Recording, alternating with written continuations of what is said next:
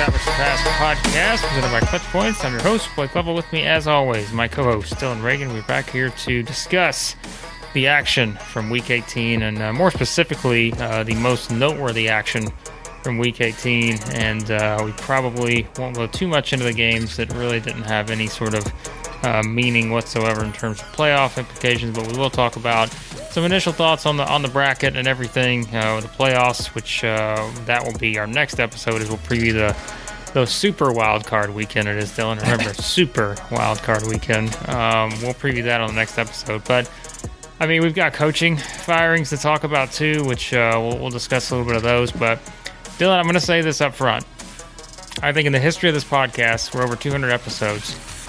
And when we've picked our game of the week, I think this is the undisputed best pick we've ever had in the history of this podcast when it comes to picking our game of the week because uh, you got pretty much everything you wanted and then some uh, when it came to our pick for one of our games of the week, uh, and that was the Chargers and the Raiders, uh, which, what a way to end the regular season in the NFL. The Raiders win 35 32 in overtime, seconds away from a tie. Um, I mean, I just don't like. This was the most. I can't recall the game, and when I was trying to think of it off the top of my head, I know some people were pointing to like, you know, Browns Ravens last year was pretty wild. That Chiefs Rams game from a few years ago, where the yeah. offense was was very entertaining. But I, I don't. I like. I, I'm telling you, man, I cannot recall a game like this in terms of just the the scenario, the situation, everything. I can't. It's been a long time since I've seen a game like that. Uh, and again, just I mean, honestly, like where do we even start with the the storylines coming out of this? Because there's just so many things you could point to. Yeah, you're right. I mean, in terms of what was on the line, like those games you mentioned that have been crazy that we've picked, and they've been great games of the week and fantastic, just uh, overall memorable ones. They just didn't have what was on the line here for not just these two teams, obviously still the Steelers and we were we were not even that far away from getting to that weird point where the Colts still could have got in if the Ravens had pulled out their game. They would have been relying on the uh, I think the outcome of that Dolphins Patriots game. It was all sorts of nutty stuff. But yeah, once we finally got there, it didn't look like it was going to be a tie for a while. But you know, you saw kind of people seeing when it was a 12 point game on Twitter saying, "Oh, now they're the Steelers in good shape." And like I mentioned when we were watching it, and I was like, you know, field goal, and then it's 15. Then at that point, it's exactly what happened. Uh, the two point conversions, the touchdown. But obviously, I mean, the number of fourth downs the Chargers had to convert was ridiculous. Only one penalty aided. Otherwise, just all Justin Herbert, all of the playmakers. The the last throw uh, that he had on the, I think it was the last fourth down that they actually went for, was deep in their own territory in overtime. The last sort of Mike Williams up the seam with like defenders everywhere was one of the just arguably one of, given the pressure point of that spot, one of the best throws of the season, I'd think, by any quarterback. It was just ridiculous, and they just couldn't quite uh, finish it out. Obviously, I'm, I'm waiting to see the uh, I haven't watched as many Game Pass games this year on the All 22, but there was a few plays on some of these drives that I want to take a look at. In particular, the Chargers' last uh, offensive play before they kicked the timed field goal, where he threw the ball deep down the sideline. I forget which receiver he went to, but someone else, at least from the TV angle, looked like they're running wide open in the middle of the field. Could have possibly run in for a winning touchdown. Just little things like that, that you're going to obviously take because it's it's impossible to make every perfect pass. And Justin basically made every one, but at the end of the day, I think the Raiders were the better team in this game. They dominated up front. Their defensive line, as, they, as Al and Chris Collinsworth pointed out, was dominant for large portions. Uh, there were some questionable, you know, for all the decisions that Brandon Staley should receive credit for. I know he's getting uh, bashed a bit uh, today for that one fourth and one uh, play call in their own territory. I think the, the conversation should probably be about the play call itself rather than the uh, decision necessarily. Uh, it gets kind of lost in there. We, we tend to move on when teams go uh, forward deep in their own territory and get it, but when they don't, uh, a lot more attention boils down to. But you see why he trusts his players and his offense and yeah, it was just, uh, I mean, just ridiculous. Like looking back at it, it felt like it was like three different games. The first half was relatively normal, even though it was still high scoring. And then, I mean, it was like the whole second half for large portions the raiders were in pretty good shape. And then it was a whole other game watching that last like just play after play all the conversions with the chargers. And man it was it was, so much fun so much on the line. And it was really funny at the end with poor steeler fans feeling like uh, they were going to just run out the clock. But at the end of the day I, stuff made about the timeout. And i know derek carr said that changed their thinking. I don't really know, looking back, how it changed anything. There, there's all, the clock had already run down the four seconds in the play clock, so it's essentially the same as snapping the ball right there. If they get a first down, running uh, it's going to be the exact same situation. So, I, if, if anything, um, I mean, it would have made sense, honestly, for the Chargers at that point to say if they did stop the Raiders, they could have called a timeout. Then the Raiders have a really hard decision to make. Do you want to kick a 55 yarder miss and give the Chargers time uh, to possibly go down and win it? Of course, they get the first down, and that's the story of the Chargers season. They had so much, uh, so many exciting things going on, but their run defense really just let them down when it mattered most. I like again. I don't even know like where you start with this whole scenario here because I I am one that's I, I do think you know of the timeout. There's a lot being made of this timeout, but I don't know if it's specifically the timeout or if it was just watching the game. I never got the sense that the Raiders were going to do anything other than just run the clock out. Mm-hmm. Now maybe that was just me, and I'm probably not alone on that. I know other people think the same way, but like it was one of those things where you just sort of watched and I just got that sense. Now, again, we're watching from, you know, home and we're watching this through the TV, and there's no reason, you know, we don't have any sort of insight or anything. But mm-hmm. I don't know, man. I just I thought that they that's exactly what they were doing, and maybe that was the wrong thinking. But I'm sure, you know, the fact is they, you know, if the Chargers, like you said, if they get a stop, it's a completely different scenario because then you're having a much different conversation about okay, well, what do you do if you're the Raiders? But the fact that they didn't, then it's like, well, now you're what, however many yards closer, and yep. uh, I, I just think that it's one of those where it's like, obviously, that's one that um, I'm probably going to go back. I, I, started going back and watching again this morning, and I, you know, it's just like one of those where you're like, mm-hmm. how did this play out? And I don't know. I know what Derek Carr said all this, but I, I did. Like, I got the sense that the Raiders were going to run the ball out, and that was going to be it. But uh, it's man, what a what an interesting. I, I just again, I can't even imagine sort of the thinking there in terms of a game ending like that, and it's like even on both sides, like yeah. what do you even think about that? So. I mean, the Raiders at the end of the day, they have some incentive to win. You don't want to play the Chiefs uh, as much as I think the Bengals will be a tough point. Yes, um, exactly. And I, it's the thing is like if they say, say, they don't get a first down there, and the Chargers don't call timeout, they they let the clock go down to two seconds. Now you have no reason not to attempt that 56 yard field goal because if you miss, it's still a tie. You're still in the playoffs. So I, yeah. I think the Chargers would have had to have called timeout if the Raiders got stuffed there, uh, just to force a punt. Then and then maybe the Chargers just you know need it twice at that point because uh, they're too far in, don't want to turn it over and let the game flip the other way. So it kind of yeah, it really it was just a third and four play. You know they're going to run like, and they just couldn't stop it. Three straight plays uh, where they knew they were going to be running the football, and they get on the on the last two, I think 18 total yards. So it's just uh, again, that's the story of their of this kind of season for the Chargers. Just a little bit of not enough on on that defensive side because yeah, I mean, that's the one thing for NFL fans in general that I'm sad about is not seeing uh, Herbert in the playoffs. Potential, the idea of him and Josh Allen facing each other that would have been the matchup if the Chargers had tied or won. Um, I mean, that would have been so much fun. Still going to be a lot of fun with all these games that we're going to talk about, uh, especially on our next episode. But um, yeah, I would have loved to see both these teams, and I think they both kind of deserve to be in there. Yeah. I know the Steelers. Uh, would have a you know have an argument for that as well, and they did make the playoffs. But um, yeah, that's gonna. We saw what the Chiefs and Steelers just happened a few weeks ago. I'm not positive it's gonna uh, turn out much better for Pittsburgh. We'll see. Yeah, I think that's where you had everyone rooting for the tie because, of course, the whole joke going in was that they could intentionally do it, and that was never going to happen. Yeah. But it's like you know, intentionally you don't actually try to tie, and well, you almost tie, and um, yeah, it's just one of the. It is like the whole yeah. thing's just so bizarre and how it played out. And, and like you mentioned, I think the thinking is as you if you're watching that game, you're like, man, I would love to see both of these teams in the playoffs.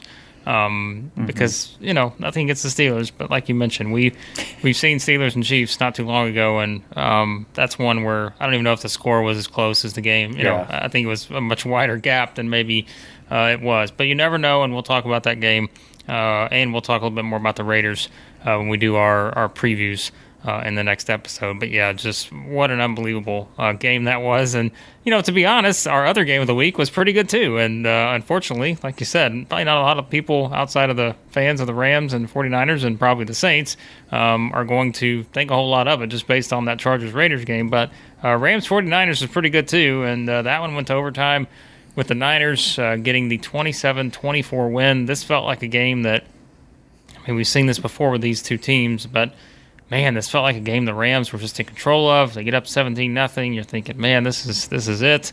Um, but here come the 49ers, and they come uh, riding their, their wave back into it. And uh, what do you know? They get the win here, and uh, they are in the playoffs. Yeah, it was the same formula after, you know, it felt like the Rams were in the perfect position because they, uh, playing from ahead like that, you knew the Niners weren't going to be able to play, have the exact game plan that they wanted to have um, going into it. Obviously, uh, you, know they wanted to be able to run the ball, wanted to control the tempo. Instead, the Rams kind of turned and gave the Niners a piece of their own medicine for large portions of that game. Uh, you know, the Niners had to kind of uh, figure it out, but they had so much time left, and that was the big thing that um, you know, for the San Francisco to be able to score before the half in particular allowed them to go into that second half not feeling like all right we're down three scores we really need to kind of hurry this up a bit. Uh, they were able to take their time, run the ball basically the entire drive. Uh, that, you know, that wasn't the one with Deebo throwing the touchdown, but it was still a, a just an absolute clinic up front. I mean, the Rams knew a large amount of the time what the Niners were going to do. They had a lot of great counter plays going off of the, the main uh, bread and butter run stuff, and man, it it was it's frustrating, I would say, if you're looking from the Rams' point of view, because it's just, it's the same kind of story these two teams have had, and uh, by the end of it, I think San Francisco definitely deserved to win. I know the Rams, uh, everyone was talking about how they were dominating, but you know, they weren't. You know, they did benefit from a couple big plays here and there, some really tough third down conversions on that first drive when they got the field goal, um, and the total yards gap by the end of it. I mean, San Francisco almost doubled up the Rams. Like they, they basically had 200 more yards. Uh, by the end of the game. They were able to do pretty much do whatever they wanted. Got into third and manageable, pretty much outside of you know early in the first half that first drive, uh, first couple of drives, they never really got behind the chains at all. And uh, that was a big story for. It. But the Rams did, you know, when it looked darkest, when they had given up 17 straight points, and the Niners are driving again.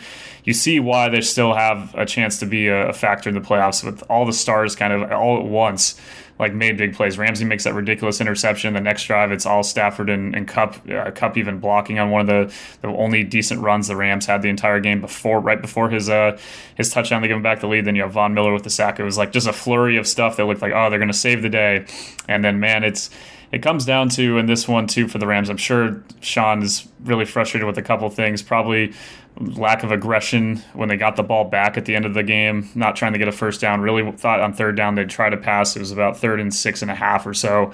And, you know, you give the Niners one timeout. It wasn't going to be, you know, obviously it's hindsight, but even at the time, it's like just you have a chance, six and a half yards, go win the game. Um, you haven't been able to run all day. You're probably not going to run for six and a half yards would have liked to see him be a little more aggressive there. And then also the end of the half. I know that a lot was made about the play call going empty on the third and, and like a half yard. I even thought the second down play call uh, was a little bit uh, concerning in terms of just just kind of running for the sake of running to run the clock down when they could have been an aggressor and kept the gas pedal. Uh, Odell had a basically 12 yards. I mean, the, the, DB was essentially out of the picture on the bottom of the screen on second and three. They were going to give him a, a five yard out if they really wanted to run something there to just to get the first down. It's just little things like that where they could have not instead of just being like let's get to halftime up 17, they could have pumped and try to get another field goal, go up 20. Um, instead, you end up having to punt, give up that last second drive with a lot of soft coverage, the same soft coverage we saw in the tying drive for the Niners. And that, uh, I mean, it happened so fast. It was basically just two broken broken plays, broken coverages by the Rams, the, the Aiyuk one, and then later with Deebo that allowed them to get all the way down the field. And yeah, it just uh, what a crazy game. And despite all that, the Rams had the ball in overtime with a chance to win. Um, and then we saw kind of the same so every game with the, lately with the Rams. There's like two, three Stafford plays where it's just makes you shake your head. Uh, I wouldn't say there was as many in this game. He had a really good first half and got put in some tough spots because their offensive line was getting beat up by San Francisco. But uh, he had some opportunities there and overtime again, and just didn't need to force it there. I know people said you know he underthrew when he talked about that after the game, and he, maybe there would have been a contested play if he if he lays it out further. But it just it didn't seem like they had to do it at that point. There's a lot of time left, and they win the division, but um, bittersweet. I don't think the Rams were celebrating a whole lot. Now they go from the two seed all the way down to the four. Um, get a get the they would have played the Saints at home, and now instead uh, you get the Cardinals. It should be a tough game, but uh, the San Francisco 49ers definitely I think from a macro perspective for the NFC, they're they're deserving of a playoff spot. They're definitely right there with some of these, uh, you know, maybe the top four teams in the division, all the division winners uh, in the conference uh, are on their own tier. But I think Arizona and, and, San Francisco can definitely be a factor in this playoff, especially San Francisco. They have a formula, and uh, if they don't fall behind, I mean, uh, they're going to have a lot of teams that are going to struggle to block their front right now. Def- that defensive front for the Niners is ridiculous. Yeah, the NFC matchups are very interesting. Um, we'll talk about those in the next episode, but I think you could. I think two of those three, um, you know, it's it's going to be interesting from an, uh, people looking at the underdogs perhaps in, in those games. We'll see, but uh, very fascinating matchups in those. All right, we're going to quickly run through some of these other games because, like we said, um, you know, we, we know the playoff situation now, and um, we'll just kind of touch on a few things. Uh, just our betting locks, Dylan.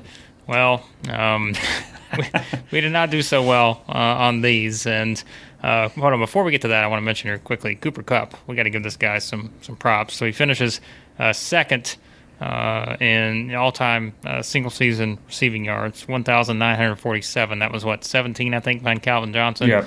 Um, and so, yeah, that's that's something when you consider top five: Calvin Johnson, Cooper Kupp two, Julio Jones three, Jerry Rice four, and Antonio Brown five. So um, yeah, quite a quite a season for Cooper Kupp. We'll talk more about him, uh, I guess, as we move forward as well. Yeah. But his, uh, yeah. he got the also the first receiver I think since Steve Smith in 2005 to complete the triple crown for yep. most receptions, touchdown catches, and yards. So I mean, mm. th- whatever whatever you want to say about the, the, extra game for him on the all time receiving list, that's that is uh, fair in terms of the, the best seasons ever. But in terms of leading the the league in every category, it's just as impressive as anything else. And yeah, crazy that it's been 16 years since someone's done that. Yeah, and as we know, the common denominator between Calvin Johnson and Cooper Kupp is, of course, Matthew Stafford. So that is uh, another wild uh, stat there. All right, our betting locks, as we said, did not do very well. Uh, I picked the Chiefs, who were 10 point favorites against the Broncos. The Chiefs did win, but uh, it was a little bit more of a, a struggle maybe than expected. They win 28 24. Uh, they will be, as we mentioned, the number two seed in the playoffs. Uh, but I think most of our discussion in this particular category is going to come with the Colts, who were 15 and a half point favorites on the road against the Jaguars. And uh, my goodness, the Colts um, just did not show up. Uh, the Jags win 26 to 11. Colts out of the playoffs. Um, what a disappointment this is for the Colts. I mean, this was one. I'm telling you, from the very start in this game, like you just sensed it. Yep. That this was not. This was going to be one of those games for the Colts. Like you could tell very early, and they never just got like they never got there ever. Like I know it was twenty six to eleven, but quite frankly, I don't know if the game felt that close. Um, it was just what a yeah, it, it's just not good for the Colts because again, we talked about how much better this team had played down the stretch and late in the season, and you're thinking, all right, um, you know they're gonna they're gonna be just fine, and with Jonathan Taylor and that defense, maybe they got a chance to to do something in the playoffs. Well, they're not even in. Yeah, the the, the Rich Eisen uh, quote he uh, tweeted after the or during the game. But he basically said in the span of two weeks, the Colts went from the team nobody wanted to see in the playoffs to a team nobody is seeing in the playoffs. they yep, summed it up go. pretty well for what you're saying there in terms of they were on a roll. They uh, that offensive line was starting to pick it up. But, you know, they weren't as good as they've been in previous seasons. I know they've had injuries, and it really showed up in this game. I mean, they could not get a push on Jacksonville, which is not something many teams have been able to say all season. Um, you know, still ran for five yards per carry, but didn't feel like that watching a lot of the game. And then every time that they had a crucial play where they, they needed just a yard or two, they weren't getting it. On the flip side, Jacksonville, I mean, we have not seen them play with this kind of juice all year. But I mean, Trevor Lawrence had probably his best game as a pro, I'd, I'd say, um, given there's not a lot of wins obviously this year, but I mean, there were some great, great throws that he had. Um, some some plays on the run, some kind of ad libbing things where it's like ah you, you see you see what can possibly be here if, eh, with everything coming together. So. Uh, interesting to see how Jacksonville retools that roster this offseason, but the focus right now, as it should be, is on the disappointment in Indianapolis. Uh, yeah, definitely Carson Wentz came back to, to bite them in this one. One of just a really tough game looking back and some of the picks were uh, uh, you know the two picks were awful but there were some other missed passes and just things that it, it was it was tough to watch uh, when Indy had the ball. And did not expect that against Jacksonville. I yeah it, you know for I, will have to go through my betting locks. I think I had a, you know, a, barely above 500 record but lately over the last like four weeks outside of a couple games where I've hit I've been like the kiss of death for some of these teams. They end up not just not covering they end up completely outright losing. So apologies to Colts fans um, for picking you guys to be the lock here because yeah, it just did not uh, did not work out whatsoever, and that set off the whole chain of events for what we talked about with the Chargers and Raiders. If the Colts win this game, I do wonder if the uh, some of the decision making is much different. I mean, maybe the Chargers go for it on fourth down uh, in overtime up when they're down three to try to score a touchdown still to win the game, and maybe they do win. Maybe they lose there, but uh, it wouldn't have been the same thing where they could have both tied if, if the, the Jaguars don't end up upsetting Indy. It just really changed so much for how how this crazy Sunday went. Yeah, um, anyone who enjoyed the, the the main event, you can thank the Colts because that did. It set everything in motion, and uh, yeah, what a what a wild, wild finish of the season for the Colts, and uh, we'll see what's next for them and the Jags, of course, uh, in the offseason. Right, our upsets. Well, um, these were also two that we we actually did okay on. Um, we we did pretty well with these, and so uh, the Packers and the Lions. Uh, I took the gamble on that one, and what do you know? the Lions win, but as we talked about, not really much uh, to say for that for the Packers. We, I mean, let's be honest, they didn't really have anything to play for. Uh, Lions went 37 to 30 in that one. They finished 3 13 and 1. Uh, and then the Seahawks and the Cardinals. That was the other one. You you said it. I mean, thought this would kind of be the way. Maybe that's you not really know what's going to happen with Russell Wilson and Pete Carroll going into next season, but uh, the Seahawks go out with a bang here, 38 to 30. They beat the Cardinals. We know uh, now for the Cardinals they will uh, visit LA to play the Rams uh, in the wild card round. But uh, nice little win for the Seahawks here. Rashad Penny was uh, well, he was something in this one. Uh, but uh, this was it's funny. We've laughed about this before, but this was once again like your Tyler Lockett stat line. Yep. Five receptions, 98 yards, two touchdowns. Like it's just this guy is just like the most efficient guy ever in terms of um, you know, he'll get five receptions, but two of them will be touchdowns. And uh, I mean, you know, a nice performance from the Seahawks here. Uh, Cardinals, you know, that was one of those teams that we, we knew at one point, you know, felt like the best team in the NFL, but uh, just have kind of been a little up and down since then. And we know they've had an injury situation and all that, but um, you know, they lose the finale here and now hit the road uh, to play the Rams. Yeah, maybe this is good for the Cardinals. They've, as a lot of uh, pundits have talked about, they play quite better on the road this season. So maybe this will be a, a decent thing for them. They would have, if they had won, they would have been the three seed facing San Francisco at home. I don't know if that would have been if you take that over visiting LA. So, I mean, both matchups are going to be tough. So I'm not sure how much the Cardinals really would have gained from winning this. Obviously, some you know after all those losses, they had that big Week 17 win over Dallas. You thought going to carry some momentum. Now they fall here. We'll see how they bounce back. Still a team that has its flaws. Um, the defense that you know still ranked in the top five or six in DVOA for the whole year has had these moments against some of these explosive pass offenses that are able to take advantage of their aggressive scheme and you know, hit them over the top for really big plays. They've given up a ton of explosive plays. It really feels like over the stretch uh, where they've started to lose more games, and we'll see how that affects them going into the playoffs. Like you said for the Seahawks, uh, in- interesting to see what kind of change is going to uh, happen there. DK Metcalf talked about it a bit today, and but he didn't go into specifics. And it's the same thing I kind of think about. It. It's like, yeah, there's going to probably be some changes, but what what are they? like it could be in so many different places where they could make an argument they should run back certain things, and you do see what the offense can look like when it's operating at, at full swing. When they're you know you're not going to run for 200 yards in a lot of games, but uh, it's pretty explosive stuff. And then you have the only thing for the Lions game, maybe they played themselves out of uh, the number one. Uh, they did play themselves as the number one pick, but maybe we'll see if Aidan Hutchinson is still there at number two. Um, to, obviously, going to Michigan would have been cool to see him uh, suit up for the Lions. Still could happen, but uh, still, I think they were focused on even with no matter who was in the game for the Packers, they were still playing hard, had the trick plays up their sleeve, and uh, do still think I know Anthony Lynn won't be their offensive coordinator anymore. It sounded pretty amicable with how with him uh, not coming back for the upcoming season. It'll be interesting to see who they get in there, but I think they kind of have a foundation that will be fun to watch. Um, and obviously, if if Aaron Rodgers stays, that's one thing. But if he somehow does decide to leave, then that division next year, man, that's going to talk about two new coaches coming in uh, in Chicago yeah. and Minnesota, um, and then Green Bay if, if they were to lose Aaron. Oh my, I mean, that division is I don't know. it's wide open. I don't, I'm not saying the Lions are going to win it, but I do like the foundation that as Detroit started to, to build toward, and think they have found some pieces that will be there down the line when they're hopefully uh, getting back to being a, or not, I say back, unfortunately for the Lions, there hasn't been a lot of winning, but getting to a, a winning culture, I think they're on the on the path at the very least. Um, hopefully they don't get cut off quickly like what happened in Miami today. yeah. Well, and speaking of that, we'll just we'll quickly go through the scores from the rest of these games, and Dylan, you can tell me what you know maybe what's worth noting. And there's a couple things we'll touch on, but we will finish off uh, talking about some of these uh, firings, and of course we'll get more into it as the yeah. coaching searches go along. But uh, of course the Cowboys uh, they get a dominant win over the Eagles. Uh, was a 51-26 mm-hmm. in that one. Bengals and Browns. Uh, it was the Browns getting a 21-16 win. As we said, not really much for the Bengals to play for. Uh, in that one, they are now set uh, for that game with the Raiders, uh, Bears, and Vikings. We can stop here for a second because um, these both teams have just cleaned house uh, with uh, GM and head coach gone from both. Uh, for both the Bears and the Vikings. Vikings won this game 31 17, but I guess that is certainly an interesting. I, I don't think very unexpected.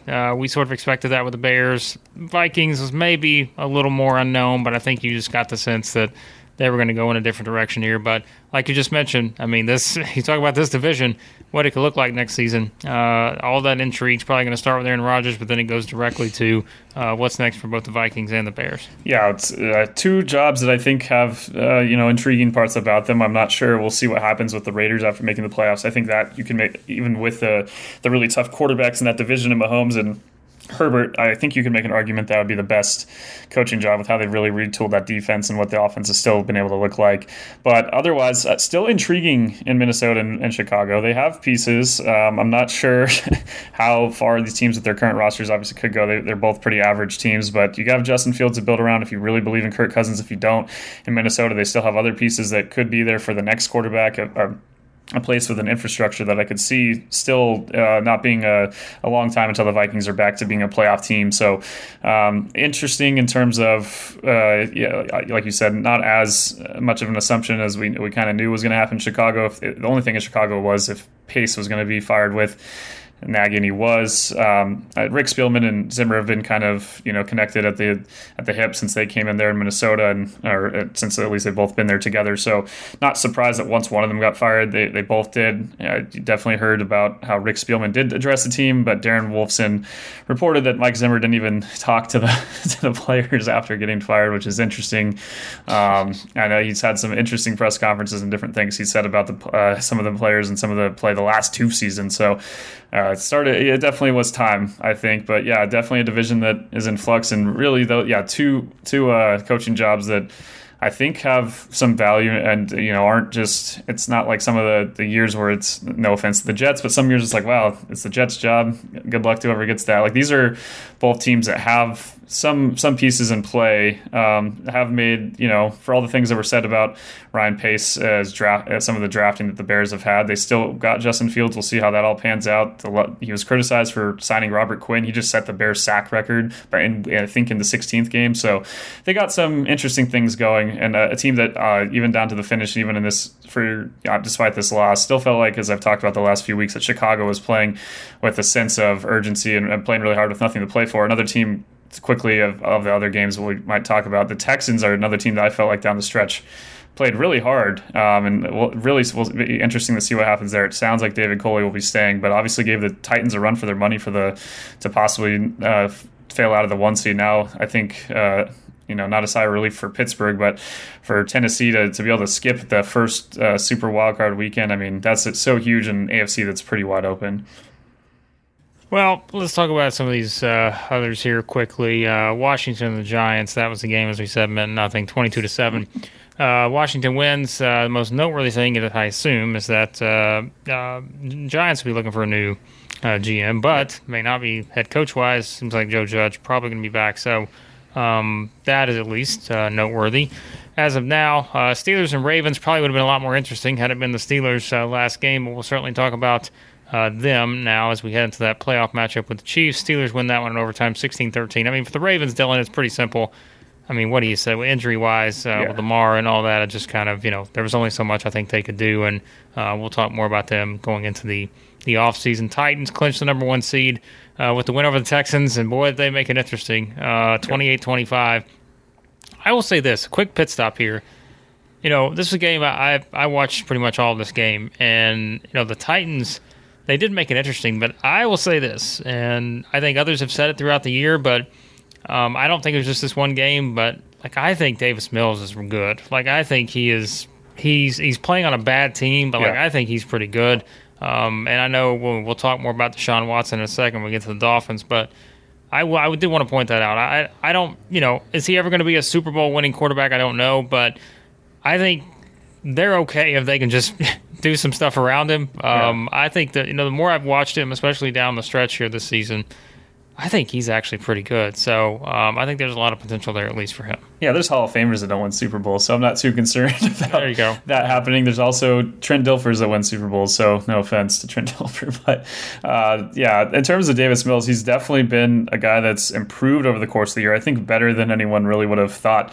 Uh, going into the season, um, with especially like you said, not a ton to work with. Some interesting receivers, but I mean, this is a team that still, at the end of the day, did not rank highly on offense. The only uh, redeeming part about them, uh, from a statistical basis, was some of the things they did on defense by the end of the season.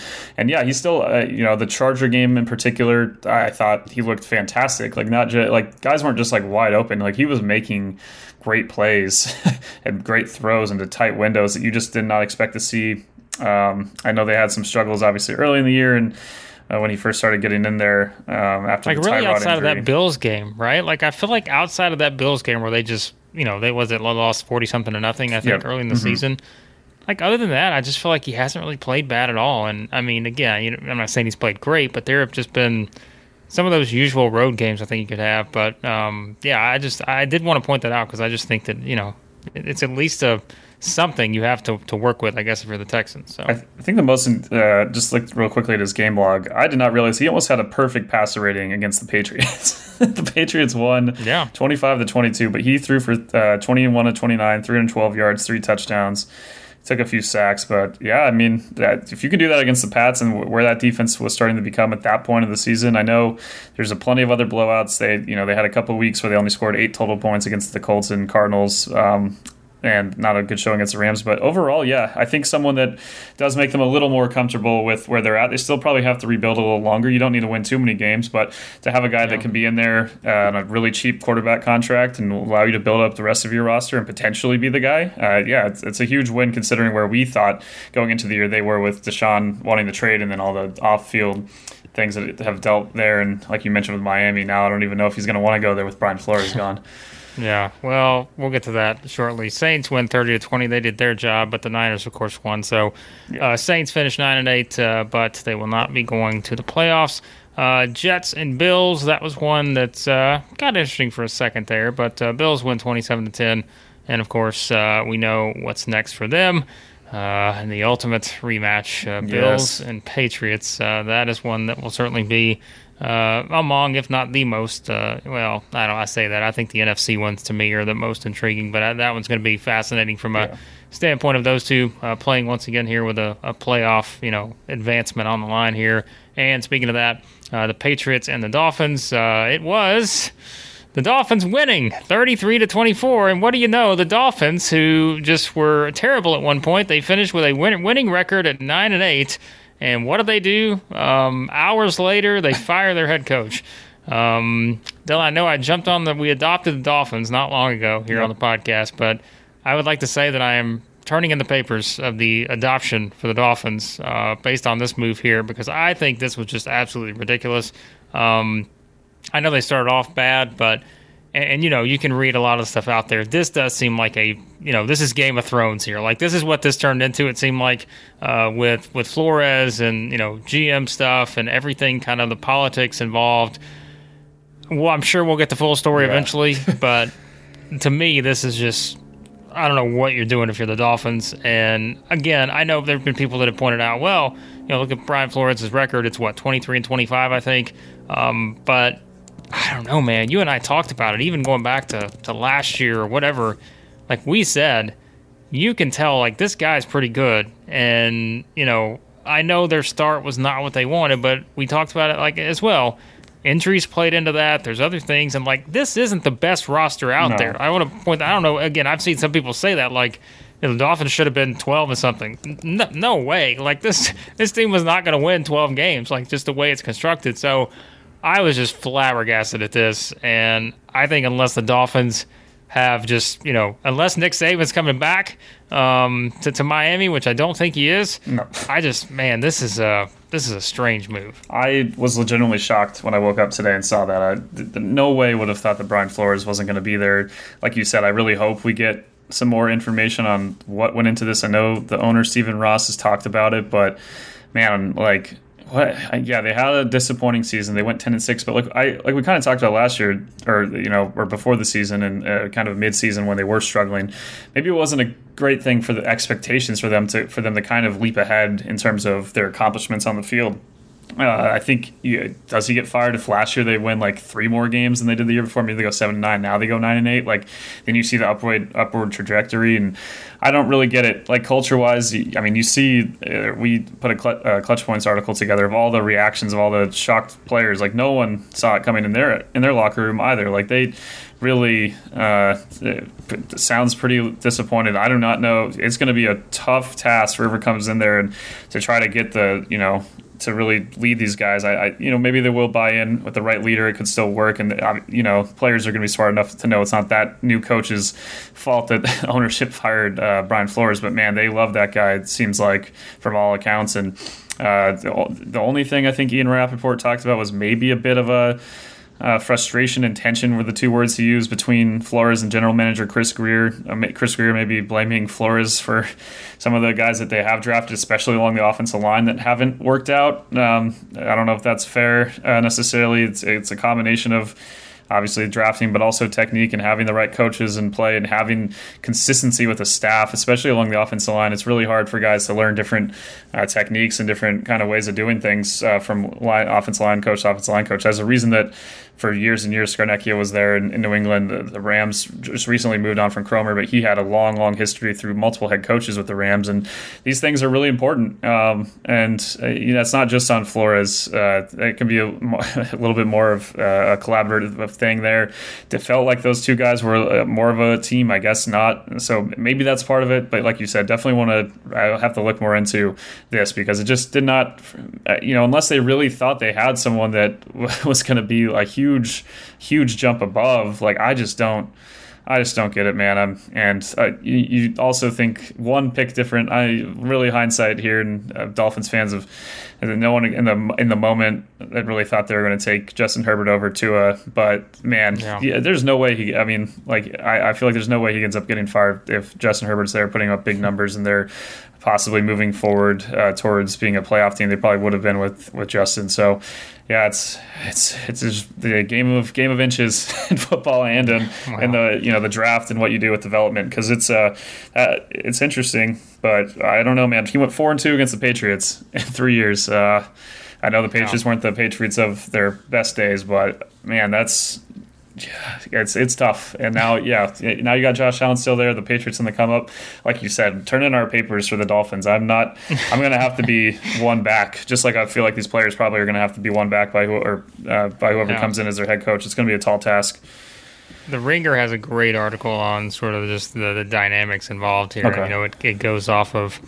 I guess it was Jeff Darlington and mentioned sort of the um, from ESPN uh, the relationship with Chris Grier, the GM, and Tua had deteriorated to a pretty bad place. That's the mm. quote used um, in that. So, like you said, that's where, you know, a difference of opinion there. And seemingly that was something that's been talked about a lot where maybe Flores wanted Herbert and you had a GM going a different direction, ownership.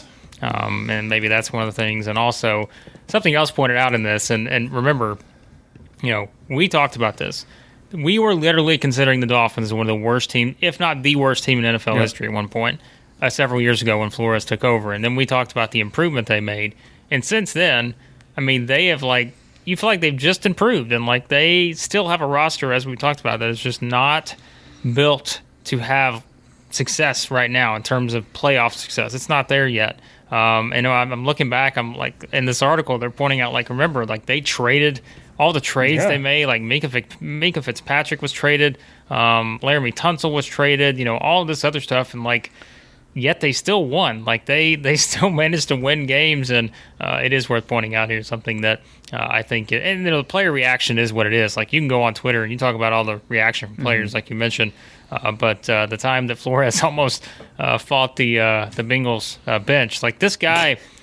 I mean, I'm telling you right now, I don't, I don't know if it happens, but well, we've got Bears, Vikings, um, you know, some of these other jobs like if this guy isn't getting interviewed for one of those jobs, I don't yeah. know what you're doing because I'm not saying he's going to be the best candidate for each of these positions, or maybe he's not the best fit for some of these jobs. Uh, but I don't know, man. Like if I'm the if I'm the Vikings or so, like I I think this is this is one of those guys that that I don't know. I just think that it's very interesting to see what happens next with him. I, I think right now, if you had to ask me. I think he will be the head coach of another team next season. And maybe he's not, but if you're going the route of, and we know like NFL teams sometimes they, they take those chances on, you know, the next Sean McVay, which we've kind of laughed about over the years, um, or, you know, the coordinator route, or a guy like this who seemingly is just very well respected, the Bill Belichick tree, um, man, I just I find it hard to believe he's not going to have a shot somewhere else as soon as maybe his next season. I, I hope he gets. Uh, I'm sure he'll get interviewed, but I hope he gets one of the head coaching jobs. At the very least, I, I expect he'd be a strong candidate to be a defensive coordinator. He could do what some guys like Doug Pederson maybe take a year off and then be considered for a head coaching yeah. role afterward if you think maybe there's another job that might be more fit at that point. One would would have been interested if the Giants had moved on. Uh, I think if Brian Flores there could have been intriguing to see, but uh, yeah, I don't know. They're like at this point, it's uh, teams do like the fl- uh, flip flop. You see a lot of times when teams fire head uh, defensive head coaches, they move on and get an offensive guy. But uh, so yeah. I, I, think of the Vikings and the Broncos in that case, where you know that kind of uh, could be an Bears interesting fired spot. an offensive guy. Maybe go back to the, the there you go Bears. Get, there, what do you think? Get the defense back. I don't I don't hate it. I, I that would be a, a, great fit. I think for sure. Um, I know Denver's maybe a little more focused on trying to interview a coach. Aaron Rodgers might be in favor of. They're uh, going to interview Nathaniel Hackett, so that could be interesting. But yeah, um, I would uh, his future. I don't think it's this is you know I think Brian Flores is forty. I mean, he he's got a long career still to go, and I think. Miami potentially is going to regret this. Maybe he'll look for an AFC job just so he can try to get back at that team. But um, I mean, at the same time, maybe it just wasn't the right fit in terms of the pers- uh, the people in the in the building and with Flores. So hopefully, wherever he goes uh, moving forward, he'll have uh, a little more security. Because man, yeah, that's this isn't quite like you know this is maybe worse than what I think the Lions firing Jim Caldwell after pretty successful stint yeah. of seasons. That, uh, that's the first thing I kind of thought of in terms of a coach having that much, you know, at least a couple winning records and then being fired. But I don't know. It, it almost feels worse because uh, at this point, with um, I mean, obviously the hiring Patricia ended up being an absolute disaster for Detroit, but for Miami, it just seems like how did like I don't know. I just don't see it. I just feel like it's such a like you said. He he took this team out of one of the worst you know rosters probably in the league going into the 2019 season. They and the, you know just to see what he did in year one. And even over the, the course of this season, how they adjusted. I mean, if they had a, just a no, you know, we'll see what becomes of Tua over the course of his career, how he improves. But if they had a quarterback playing at a higher level, than Tua did as one of the you know lowest DYAR football outsider quarterbacks in the league. Yeah, this is a whole different team, and yeah, if they draft just a little bit better at offensive line, it's a whole different. T- it's just a, factors that I don't know how much are really about his coaching. Um, that's why it just uh, makes it even more surprising to me. I don't know what what's going on there, Miami. Yeah, I mean, I think it's interesting because you know if you're Flores and you do get those opportunities, do you want to go to the Bears where maybe you're looking at a similar situation where it's like you maybe you didn't know what you had with Tua, maybe you still don't know what you have with Justin Fields. You don't know if you're completely there yet, or you know somewhere like the Vikings where you've at least got a quarterback that is you know Cousins we've we've talked about has had his struggles, but um, that situation. Or if you're Jacksonville, hey, let's just keep him in the state. He's got a franchise quarterback, you think, and Trevor Lawrence. I think that's pretty clear cut and uh, a lot of rebuilding to do there. But uh, we'll see what happens next for him. Uh, the only other game we haven't mentioned that was the uh, Bucs and the Panthers. Bucs win 41-17. They are now locked into a, a playoff matchup with the Eagles. So uh, that was the slate. Uh, Dylan, of course, for week uh, 18 in the NFL. It still feels strange to say that. Uh, but off stuff, any of the coaching fallout uh, on the next episode. But man, what a, as we said, what a wild finish to the regular season. Yeah, a lot of fun. We'll definitely have uh, really excited for our next episode to dive deeper, you know, really deeply into each of these playoff matchups. We'll have plenty of time to do so with only seven games compared to 16. But yeah, tons of at clutch points, all the takeaways from every one of these games. Uh, we're going to have a lot of off-season uh, content series prepared. Uh, a lot of things, some things will start as soon as this week. A lot more as teams start getting eliminated. Looking at you know last kind of fixes that some teams need to uh, have to reach the Super Bowl players that teams need to re-sign. Even early looks at free agency in the draft. Obviously, right now we're really heavily looking at all the head coaching candidates for all these open positions. But yeah, we'll have all that covered. You can follow the games in the Clutch Points app as well coming up, and should be really fun week and fun next couple months. I as much as I gonna miss the the Sundays of the regular season. Uh, it's so much fun. Um, I I do like you know being able to just watch each game really intently and being able to really focus in on just one game at a time. And then also the off season is a lot of fun in the NFL. It's a, it's a lot of different things yeah. that are going to be happening, and it's it's an ultimate reality show for sure. I already seen that in the regular season with the uh, you know we don't usually have a team uh, having a, a, couple two teams having fired coaches in the middle of a season. I think they said it's the first time in 60 years a team has made a, the playoffs with an interim coach. Uh, so pre Super Bowl era. So it's a uh, it's already been wild, and it's only going to probably get crazier. And who knows what happens with some of the? There might be more jobs available. You, you, know, not every single one's necessarily decided. We talked about how it looks like Joe Judge is going to stay in New York, but he's as of when we were recording on Monday today, like. Uh, he's having meetings with the ownership, and it sounds like he's going to stay there. But it, you know, things could change definitely over the course yeah. of the week. Yeah, uh, there's as we know in the NFL, there's no guarantees when it comes to uh, this, and uh, yeah, we'll see what happens. But be sure to check it all out over Clutch Points, and uh, be sure to subscribe to the podcast. Any podcast app you use, search for Stats to Pass. Uh, but thanks as always for listening to the podcast, and uh, we'll talk to you next time here on Stats to Pass.